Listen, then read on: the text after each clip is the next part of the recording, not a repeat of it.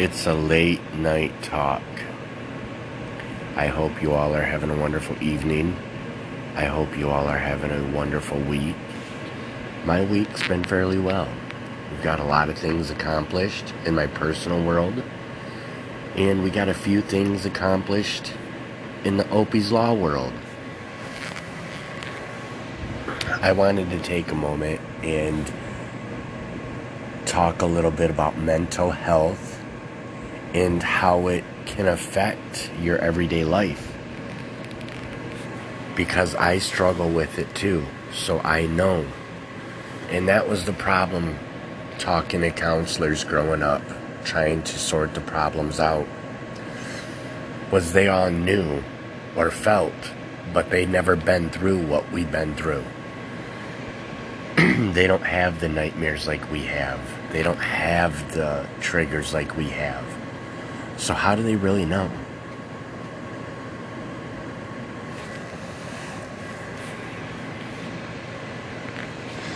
Maybe the system ought to allow more people like myself to help counsel others because we know firsthand from our experiences what people truly feel, what they're thinking what to say to them.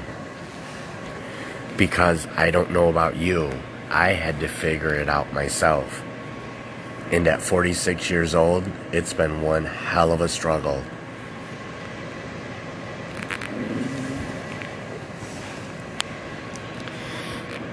I think every day we need to raise awareness for mental health. And I think every day we should all reach out to somebody that we don't normally reach out to to just say hello. You would be surprised how far a hello will take somebody through their day, especially if it's unexpected.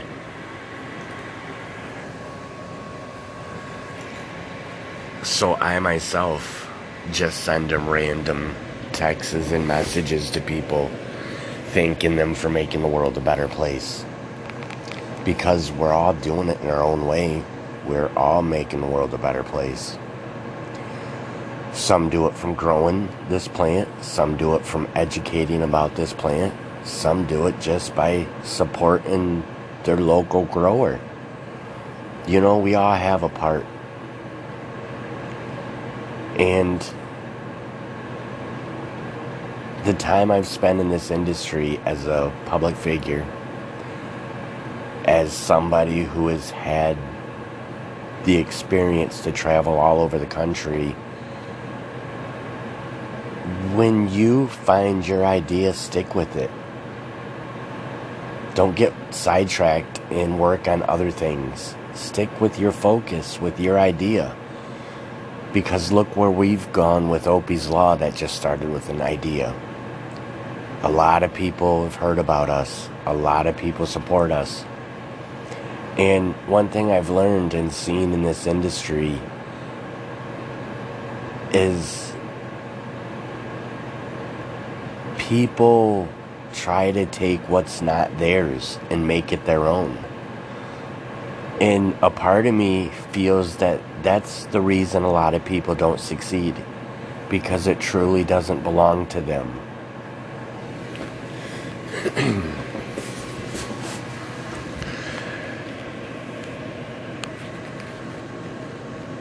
My focus is to do the very best that I can, to be the very best father, friend, and neighbor that I can. And I do it with mental health. It's not easy. There's days that I don't want to leave my bed. There's days that I just want to scream at everybody And I'm fortunate enough to have access to medical cannabis and to be able to grow my own medicine because I know what works for me. Now, I get asked a lot about pharmaceuticals and cannabis with mental health. And after my experience in the past seven years a part of me feels that there are some pharmaceuticals for some people that work because we are all so different and so unique. So are our endocannabinoid systems. And for that we all are treated differently. We all need different things. So yeah in a way i feel that there are some pharmaceuticals that work for people. And if they work for you and you're on pharmaceuticals, good for you. That's your choice. Because after all, we should have that freedom of choice, the freedom to choose what type of medicine we put in our bodies. I will always be an advocate for medical cannabis because it did save my life. And it has helped me educate others to save their lives. And for me, it's been a really great journey that I've stayed focused on. And with mental health, I think this is one of the longest things I've stayed focused to. And we've made it a long ways. Don't forget to check out the website, guys, at oppieslaw.com. Remember, it's O P P I E S hyphen L A W dot com. There's some links there to some things that'll help you with laws, with some mental health. My story's up there. There's a donation button up there. And if you have anything you want to talk about or want me to discuss on these podcasts, let me know. And we will do the very best that we can to accommodate what you want to hear. I invite you to also check us out on Facebook, Instagram, Twitter, Twitter, Twitter, and see what we're doing. I think the podcasts have been going really well. I encourage you to share the podcast, subscribe to the podcast, and please feel free to give your feedback. Even if you don't agree with the things that have been said or I may say, let me know because after all, we all have our choice, our views, our opinions. And I'm okay if they don't agree or align with mine. As long as you're doing what you're supposed to be doing, then it is what it is. And as long as I continue doing what I'm supposed to be doing, then I'm good. When I talk about mental health and awareness of it, I really emphasize the importance of reaching out to people or when they reach out to you, give them that time. Because mental health doesn't come with scars that are visible. Not all the time. You can't always tell if somebody's struggling through mental health, but there are signs for you to watch for. You know, those are important to know because it could be somebody very close to you that is going through depression and they themselves may not know how to reach out or how to talk about it or how to look for help. In my world, it's not all just about cannabis. There are other things and other topics we research and we help educate on. And one of my biggest tasks are the juvenile court systems. I myself, being a victim of malice foster care, know firsthand what it's like to go through the system at a very young age. I was placed in the system at the age of six and stayed there until I become an adult. And with my experiences alone and what I went through, there have been a great significant amount of changes for the better.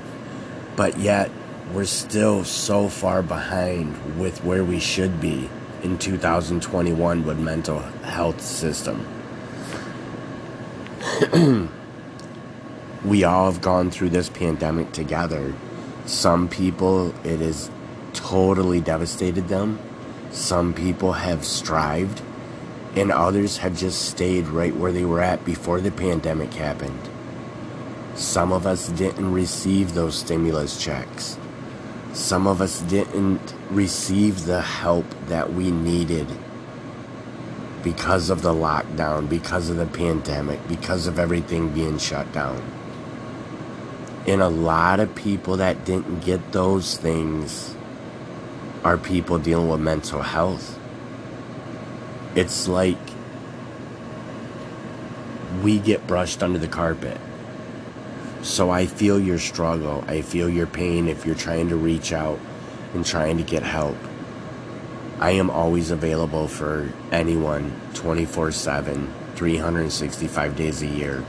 You can always reach me, and I will help you the very best that I can to accommodate you with finding the resources you may need if I don't already have them.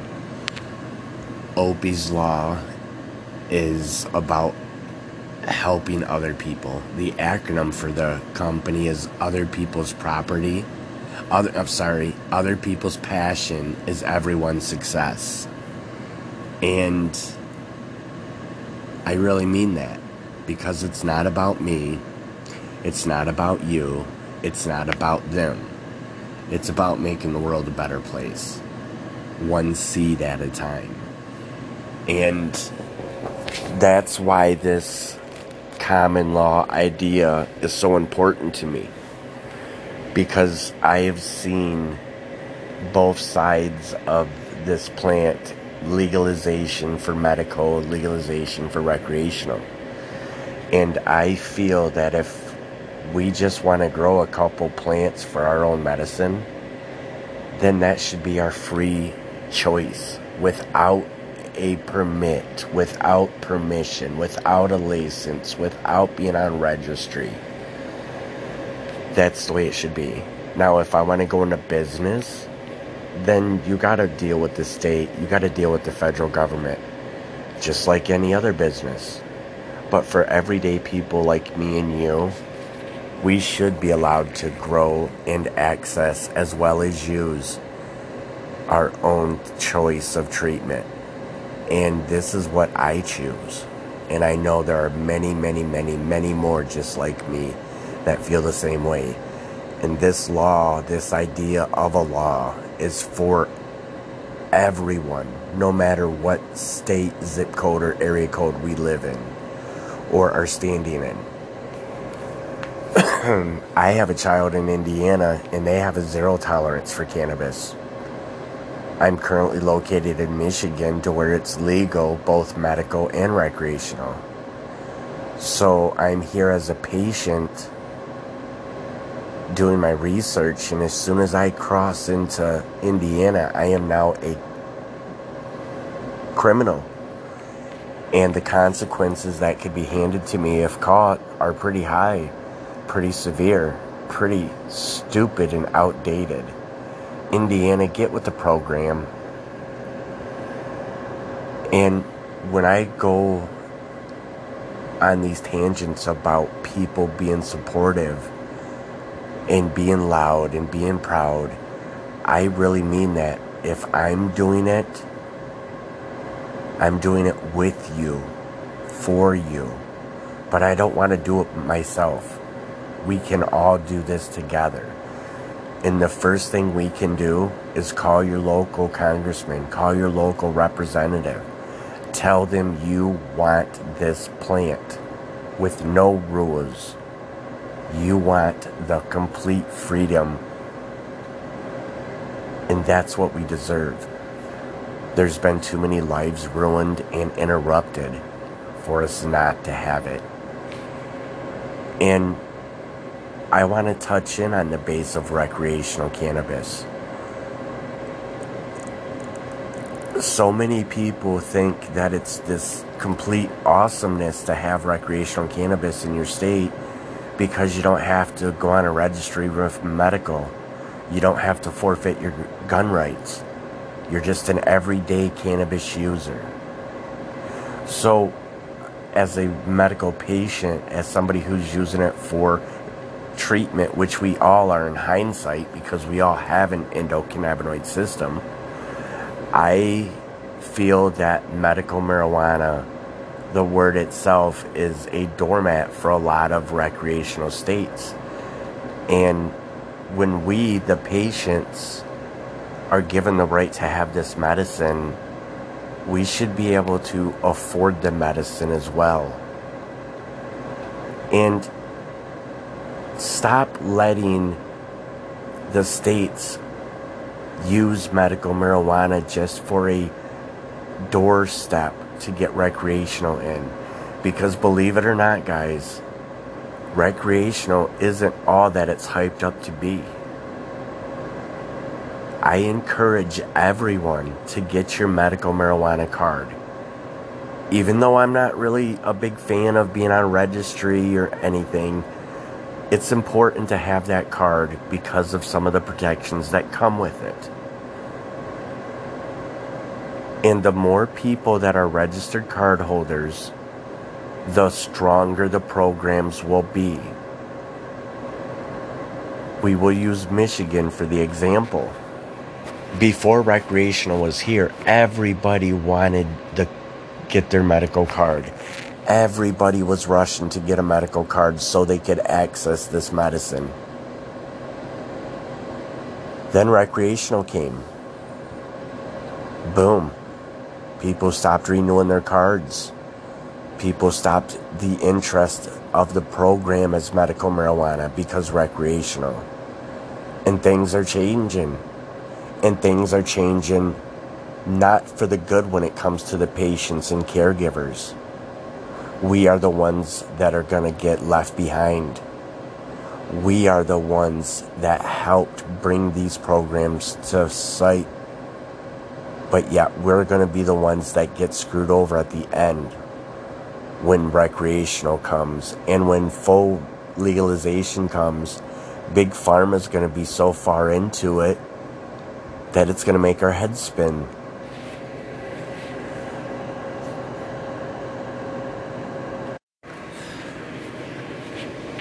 I don't feel that enough people are educated on the endocannabinoid system because I feel if they were, there would be more interest in the medical marijuana programs in the States.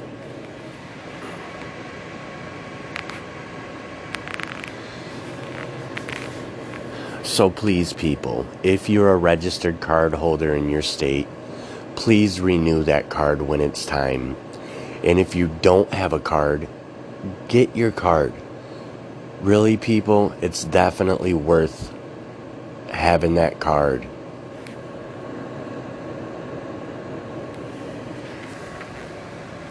And remember, the more people that stop renewing their cards and stop getting them, is more of a reason for the state to take the program from us. And nobody wants that. I'm going to wrap this up for the evening. You guys have a wonderful evening. Have a wonderful week. One love, 1130 life, Oppie's Law, Seed Life,